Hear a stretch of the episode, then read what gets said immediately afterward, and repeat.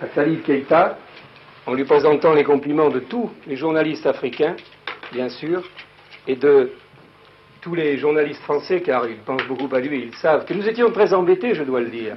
Car combien de fois ont voulu en faire le meilleur joueur du championnat de France? Malheureusement, il n'était pas malien. Il n'était pas français, il était malien. Je dis bien malheureusement pour le football français.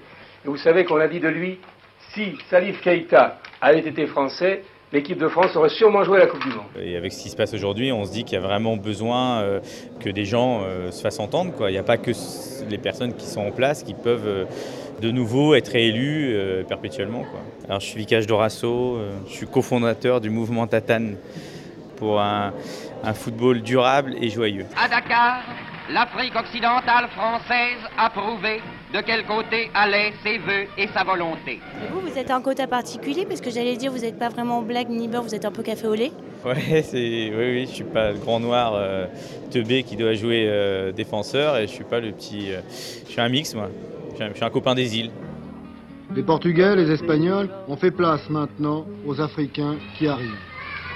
Je ne suis pas un copain des îles, je m'appelle Nicolas Orcade, je suis sociologue à l'école centrale de Lyon, je travaille plus particulièrement sur les supporters de football et je suis aussi collaborateur au magazine SoFoot. Qui est un débat actuellement dans le monde du football sur savoir quel euh, profil technique on va privilégier, c'est un vrai débat. Est-ce qu'on doit avoir uniquement des mecs costauds, uniquement des mecs techniques ou un mix des deux? Par contre, si c'est euh, assimilé à une réflexion sur, ben, d'un côté, euh, il y a les noirs qui sont forcément physiques et les blancs ou les maghrébins qui sont forcément techniques, c'est là qu'il y a un problème. ce qui est frappant, c'est que dans le football comme dans d'autres sports, c'est quand même des mondes sociaux où les gens qui sont considérés comme issus de l'immigration, souvent uniquement sur la couleur de peau, alors que certains sont, euh, sont français, euh, c'est des, des, mondes sociaux où ils peuvent réussir. Et globalement, on assigne à certains jeunes la possibilité de réussir dans certains mondes. Et le football en est un. Donc on peut réussir dans le football en étant noir, par exemple. Mais ils ne sont, pas, ils sont pas forcés de venir en France. on les oblige pas. Parce que vous avez dit tout à l'heure euh, qu'est-ce qu'ils font là Et puis il y en a trop. Ceci dit, il y a des choses qui sont intéressantes. On ne réussit pas à n'importe quelle place. C'est-à-dire effectivement, il y a peu de numéro 10 noirs, il y a peu d'entraîneurs noirs, il y a peu de dirigeants noirs. Donc le problème, c'est aussi le, problème de la représentativité des structures et des, populations qui y sont. C'est une chose d'avoir un, sport comme le basket euh, aux États-Unis qui est euh, massivement joué par des noirs. Euh, c'en est une autre de voir que les dirigeants de la NBA sont des blancs. Moi, je, peut parler. les sentiments de la généralité des Français sont contre les étrangers parce qu'ils ont les droits, ces gens ils viennent en conquérant ici comme simples ouvriers et qui maintenant euh, emploient des Français. On en est là quoi, à parler de problèmes enfin, du racisme à la Fédération française. Mais c'est, moi, ça me, semble fou.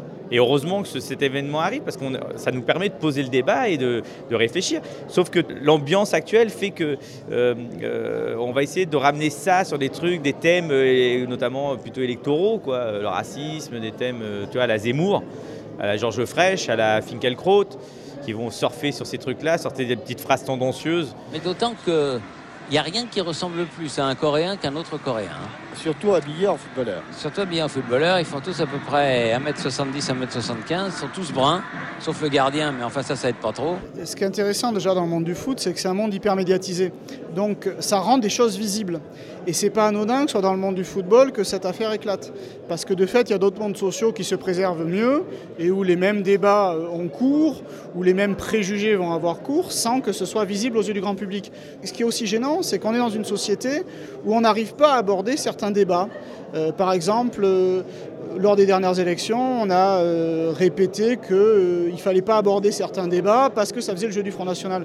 Moi, c'est quelque chose qui me choque énormément. Il y a des débats qui intéressent les Français, il faut les aborder, y compris éventuellement pour montrer que les questions sont mal posées qu'il y a derrière d'autres débats et que les questions ne sont pas forcément celles qu'on pose habituellement et qu'on peut y apporter d'autres réponses. Mais si on refuse d'aborder les débats qui intéressent une partie de la population, eh ben, finalement, on va avoir un éloignement euh, de la population par rapport aux élites politiques.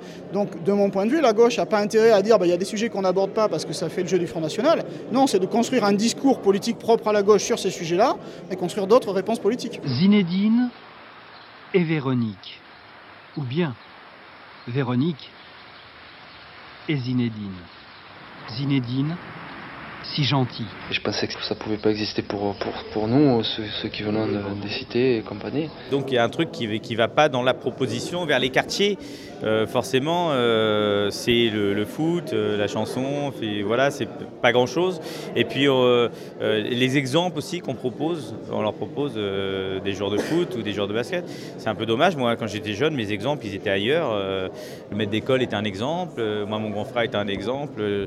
Un, un, poète peut être un exemple, un écrivain, un, voilà. Un... un grand gaillard à la peau noire, fondant comme l'ivoire. Je vais vous conter son histoire dans cette chanson.